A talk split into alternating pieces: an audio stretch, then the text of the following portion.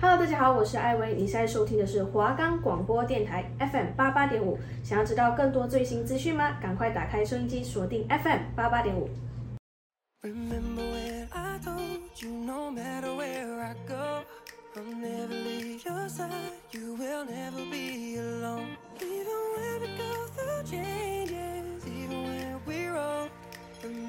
欢迎收听华冈广播电台 FM88.5。现在的节目是和韩影同行。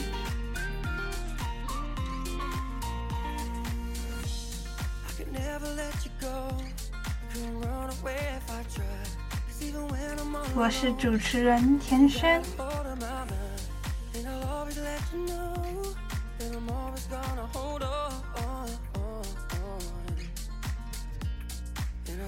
假期无聊吗？无聊的话，喜欢韩国电影的听众不妨来抽空收听，带你一同进入韩国电影的世界，让听众们的假期不再是空期度过，由我来替大家踩雷啦。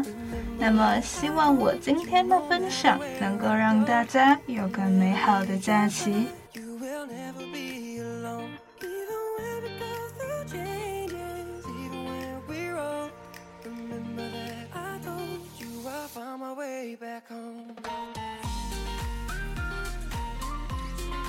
我们的节目可以在 First Story、Spotify、Apple Podcasts、Google Podcasts、Podcast Cat、Sound On Player 还有 KKBOX 等平台上收听，搜寻华冈电台就可以听到我们的节目了。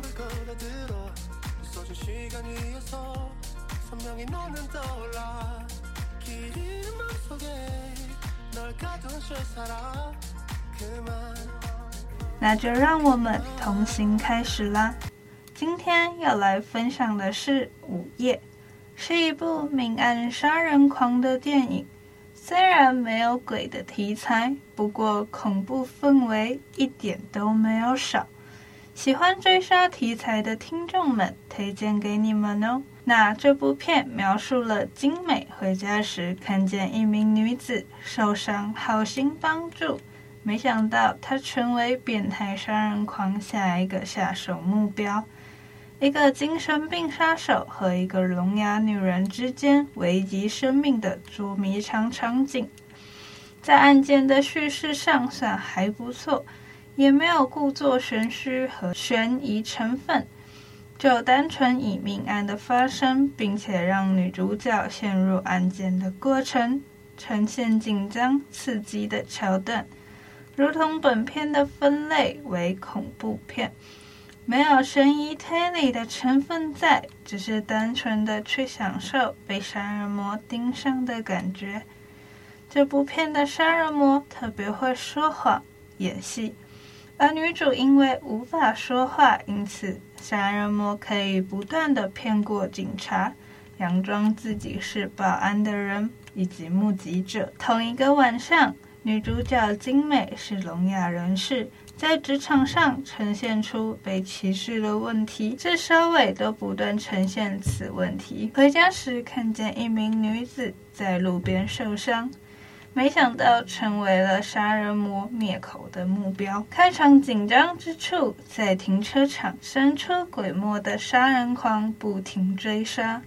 之后警局报警，因为无法开口说话，间接导致沟通不良，也增加不少戏剧的张力。杀人狂与女主彼此之间的猜测让人感到不安。可笑的是，警察在这部电影像是无人看管的状态，还可以让杀人狂大开杀戒，甚至安然地放他离开警局。在小巷追逐，让人以为韩国是不是这种小巷都没什么人，相当的惊险。当你以为女主角老是往没人在的地方跑，很蠢的时候，在剧情最高潮的地点往大马路上跑，无法沟通，让人感到无奈与惶恐，更吐露出这类身上人士的弱势。那一位聪明、漂亮、积极、阳光的聋哑女孩，是单亲家庭与母亲生活的她，正与母亲讨论着要去济州岛旅行。不过就在前往济州岛的前一个晚上，一位杀人魔跟上了他们。这位女孩名叫金美，在客服中心上班，负责的项目是用手语与自己相同情况的客人做沟通。这天的晚上，金美一下班就去接母亲，打算一起回家。她的母亲也是聋哑人士，不过听觉与语言上的障碍并没有直接影响母女俩的生活。母女俩怡然自若地安排着旅游的行程。即将到家附近的时候，金美就先去停车，她请母亲先在附近等她。然而停车位没这么好找，金美就在停车场耽搁了一些时间。她的母亲开始担心了起来，往停车场的方向走了过去。同时间，一个冷血的杀人狂在附近找寻着下一个倒霉鬼。当他看到金美的母亲时，杀手马上锁定目标，悄悄地跟在金美母亲的背后。好巧不巧，另一位女孩与金美母亲擦身而过。女孩名叫小慧，是刚好来这相亲，现在正好被哥哥催促着快点回家。两个女人朝着相反的方向离开，杀手选择障碍了几秒，最后选择了小慧。杀手将小慧打晕后拖进了巷子里，杀手就开始在决定要用什么工具将其杀害呢？此时金美刚好从停车场里走出来，母亲在前面等着她。忽然，一只高跟鞋从巷子里被丢了出来，吸引到了女主。金美往巷子里一看，里面伸手不见五指。接着，另一只高跟鞋也被丢出来了。金美隐约感觉到里面有人，查看着周围，犹豫了一下，最后选择走进了巷子里。而此时此刻，杀手正在不远处的轿车里直盯着他。巷子里实在是太黑了，受了伤的小慧慢慢地爬了出来。金美注意到这位女孩泪眼婆娑地看着她，从唇语看起来是在向她求救。金美努力地发出声音，试图要与小慧沟通。突然间，杀手追了上来，一把将金美压制在地上，还用手上的斧头威吓她。情急之下，一旁的小慧连忙推倒杀手，金美趁机逃出了巷。母亲就在不远处等待着金美，而为了母亲的安全，金美逃向了与母亲的反方向，在后面紧跟着的是杀手。金美接着逃进了地下停车场，在最后一刻打开了通往地下室的铁门，躲进了自己的车里。另一边，她的母亲等了许久也没看见女儿，心急如焚。这时金美打了视讯电话给母亲，告诉她让母亲在原地等待她，她很快就会过去了。可没有想到，一挂断电话，杀手便出现在金美的车子后座。金美这时害怕的哭了，杀手用匕首威胁她继续开车。金美牙一咬，将车子撞上了墙。趁着杀手因震动被甩开的同时，金美拼了命的跑出停车场，一路跑到了母亲的身边，果断按下路边的报警装置。一个瞬间，警报器声四处响起，监视器开始寻找犯罪画面，警察的声音从麦克风传来，警察询问着发生了什么事，可金美与母亲都无法回答警察的问题。杀手意识到了金美报警了，他眼看没有办法硬来，便想到了一个计谋。他将受伤的小慧拖入车子里，然后脱掉口罩，换上了西装，假装淡定地走到了金美母女的面前，声称自己正在找不见的妹妹。静美完全没有意识到自己眼前的西装男子就是刚刚在对自己的杀手。生性善良的静美表示，自己刚刚撞见了一位受伤的女孩，很可能就是她的妹妹。杀手持续假装着要静美带她去找自己的妹妹，静美就和母亲一起带着杀手去了小巷口。就在杀手见到得逞之时，警方即刻赶到了现场。杀手不慌不忙，反正静美根本没看见他的脸，要是一个聋哑人士也是拿他没辙。根据静美的口供，警方在巷子里搜索了一番都没进展，毕竟小慧早已被杀手搬到车子里去了。静美试图告诉警方附近有一个危险的杀手，可警方根本也看不懂他的手语。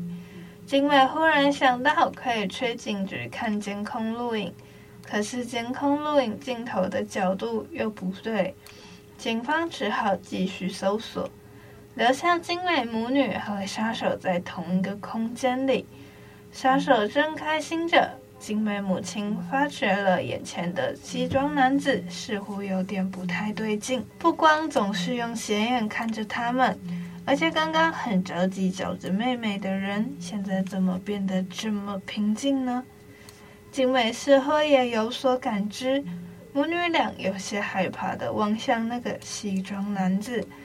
这时西装男的手伸进了背包，察觉到危险的母亲紧紧牵着女儿的手，没想到西装男只是掏出了自己的手机，表示自己找错了人。静美遇见的不是她的妹妹，自己的妹妹其实没事，刚给她传来了讯息。静美这时才放下心来。警方随后给静美录了一个口供，静美把小慧和杀手的样子都描述了。在静美录口供时，杀手的手机不小心掉在了地上，母亲捡起手机时，却发现这台手机和刚刚掏出的手机颜色完全不一样。母亲开始怀疑起了西装男，并马上用手语告诉了静美自己怀疑了西装男。西装男看着这对母女用着自己看不懂的手语，顿时觉得很不爽。趁着警察都在外面，杀手一步步接近了静美的母亲。就在杀手正要拿出刀子时，小慧的哥哥突然冲进警局。小慧哥哥抱紧自己的妹妹失踪许久，看到小慧的照片，静美激动地告诉警方，这个女孩就是刚刚自己看到的那女孩。就在这时，静美的母亲似乎也想到了什么事情，西装男的手机锁定荧幕上，似乎就是这个女孩的照片。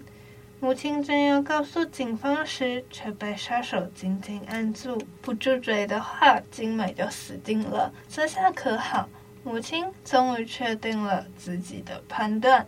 这还不够，杀手还要静美母亲看下自己的包。母亲一看，吓了一大跳，里面全部都是各式各样的刀线。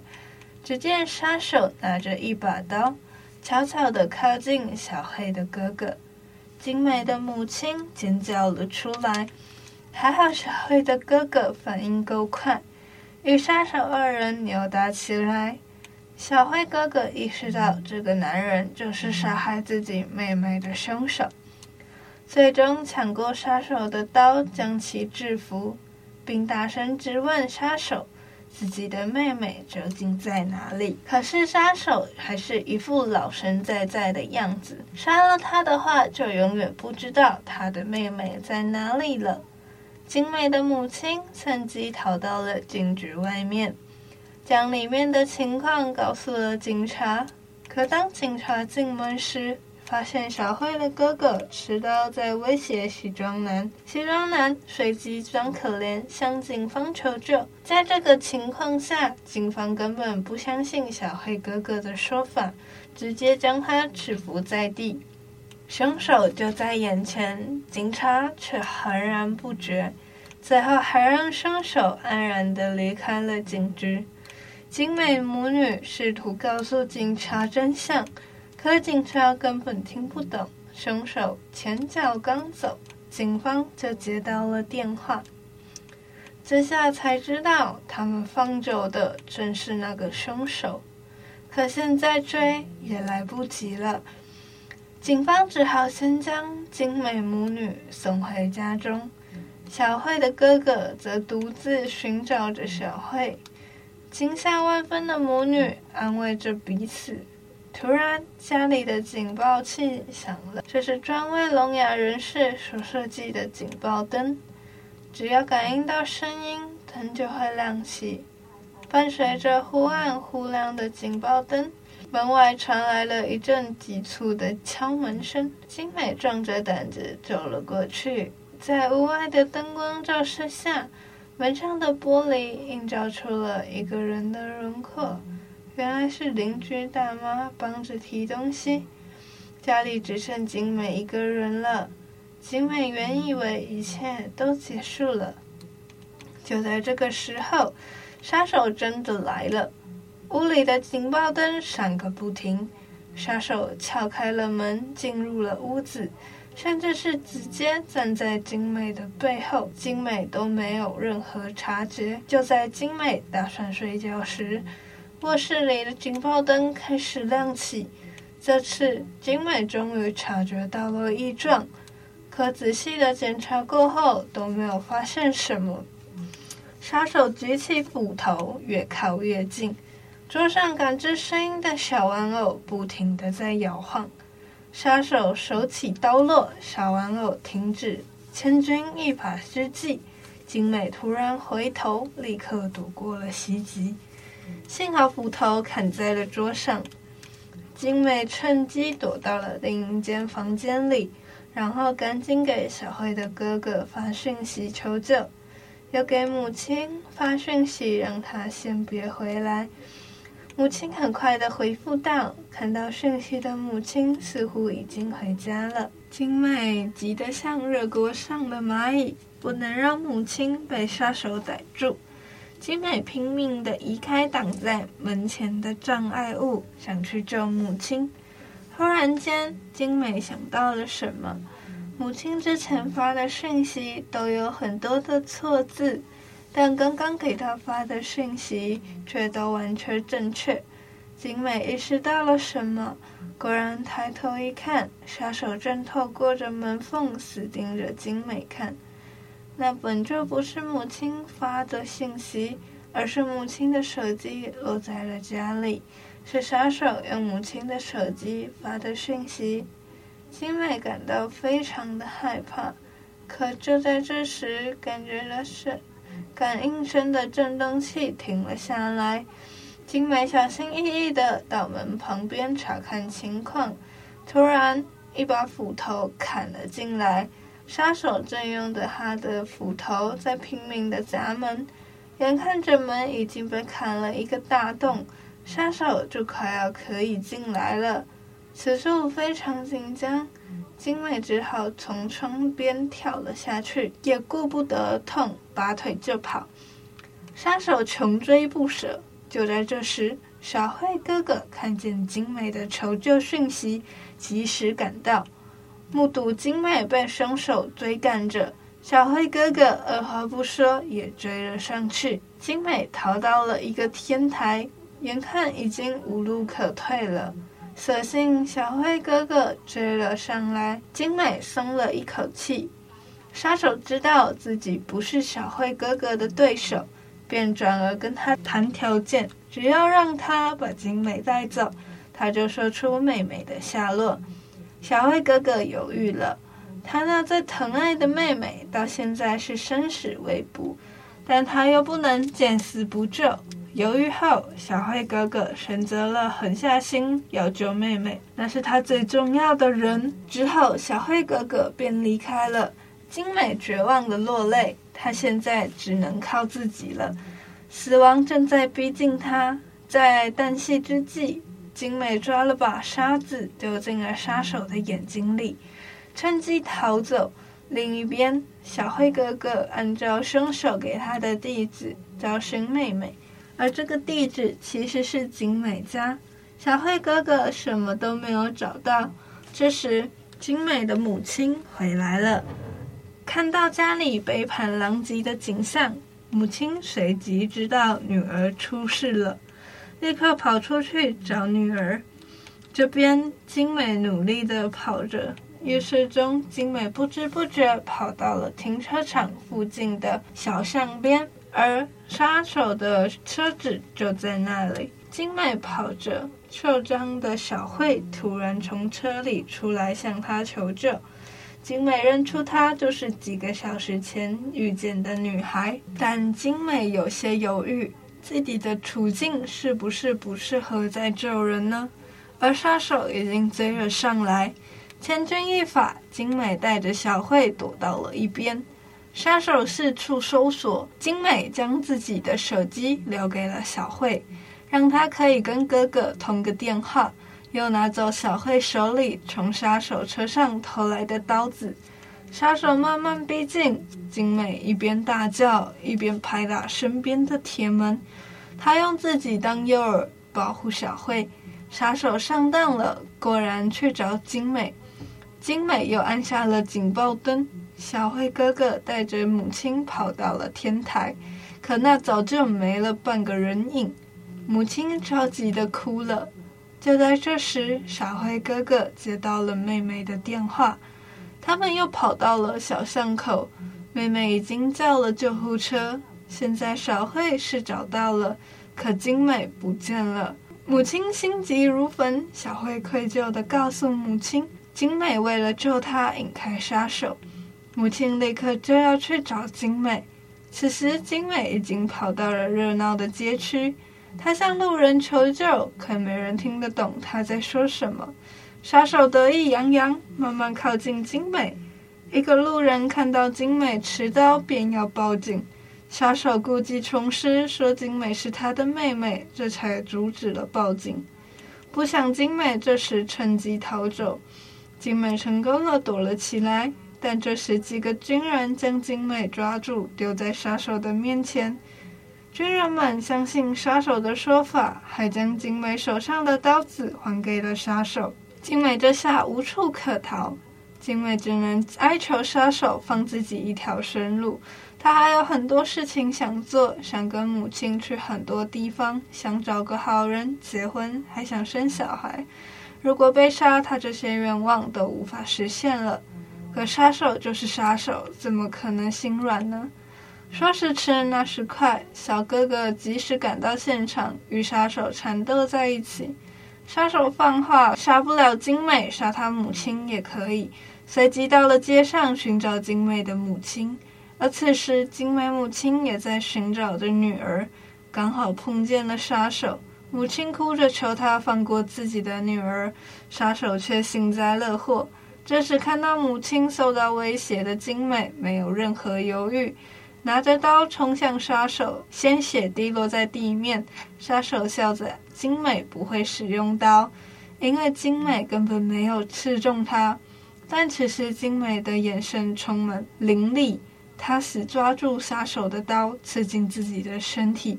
杀手一脸茫然，还没反应过来的景美是故意这么做的。路人见状报警，杀手这才知道自己上当了。杀手还想解释，路人都吓得倒退。杀手气急败坏，要杀了眼前的女人，但警方随即赶到，开枪成功射杀凶手。我很喜欢的经典片段有，第一个片段是杀人魔跟进景美的家，准备砍向景美时，景美看到百事在动，转头及时躲开了斧头，趁着斧头卡在柜子的同时躲进了房间。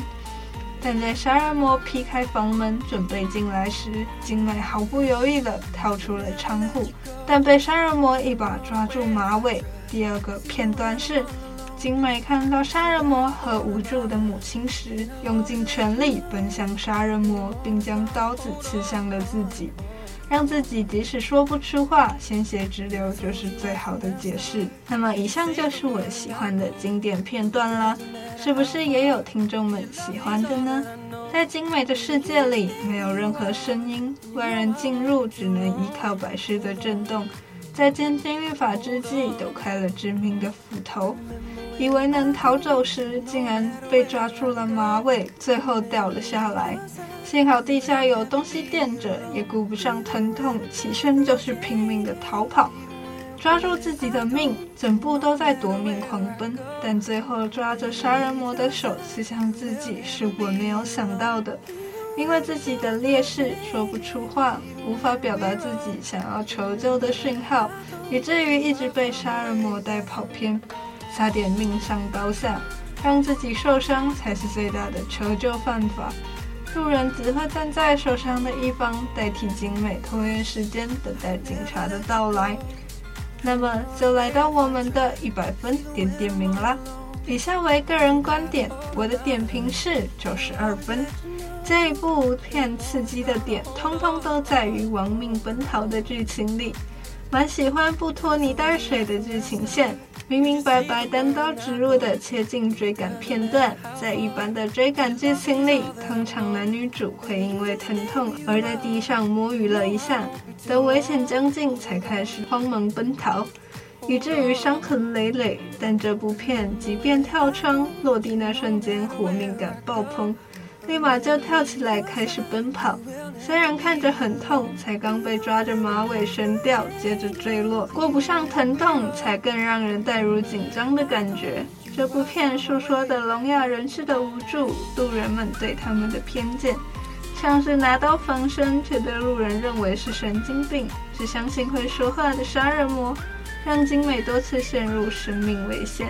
即便看着母亲有危险还不能大喊的危险情况，以及因为只能手语沟通导致警察的漫不经心，或者是无法达成共识的情况下，都增加了恐怖程度。本片利用各种周遭的声音来营造气氛，体验聋哑人士的世界，反应跟不上次次躲过的感觉，让人捏了一把冷汗。本片杀手说了一句，如果你真的有遇到一个真心待你的人，你就不会在这里被我逮到了。因为偏见，精美只能自救。他也寻求过他人的帮助，但没什么成效，甚至是反效果。他只能靠自己，利用自己受伤来传递出精美想表达的意思。但他并不会因为说不出话而放弃自我，而是更加努力去想办法拯救他想拯救的。虽然途中受害者的哥哥曾一度抛弃精美，选择去救自己的妹妹，逃离杀人魔压制的精美看见受害者依旧选择救援，甚至以身作则作为诱饵，让杀人魔追杀自己。即便曾经被抛弃，他还是很愿意救助别人。聋哑人和正常人一样，他们只不过沟通方式不一样，和大众不一样的情况下造成了偏见，也在安抚这个社会对聋哑人的歧视。那么希望这次的分享能够帮助到听众们度过美好的假期。华冈广播电台 FM88.5， 我们下次再见喽。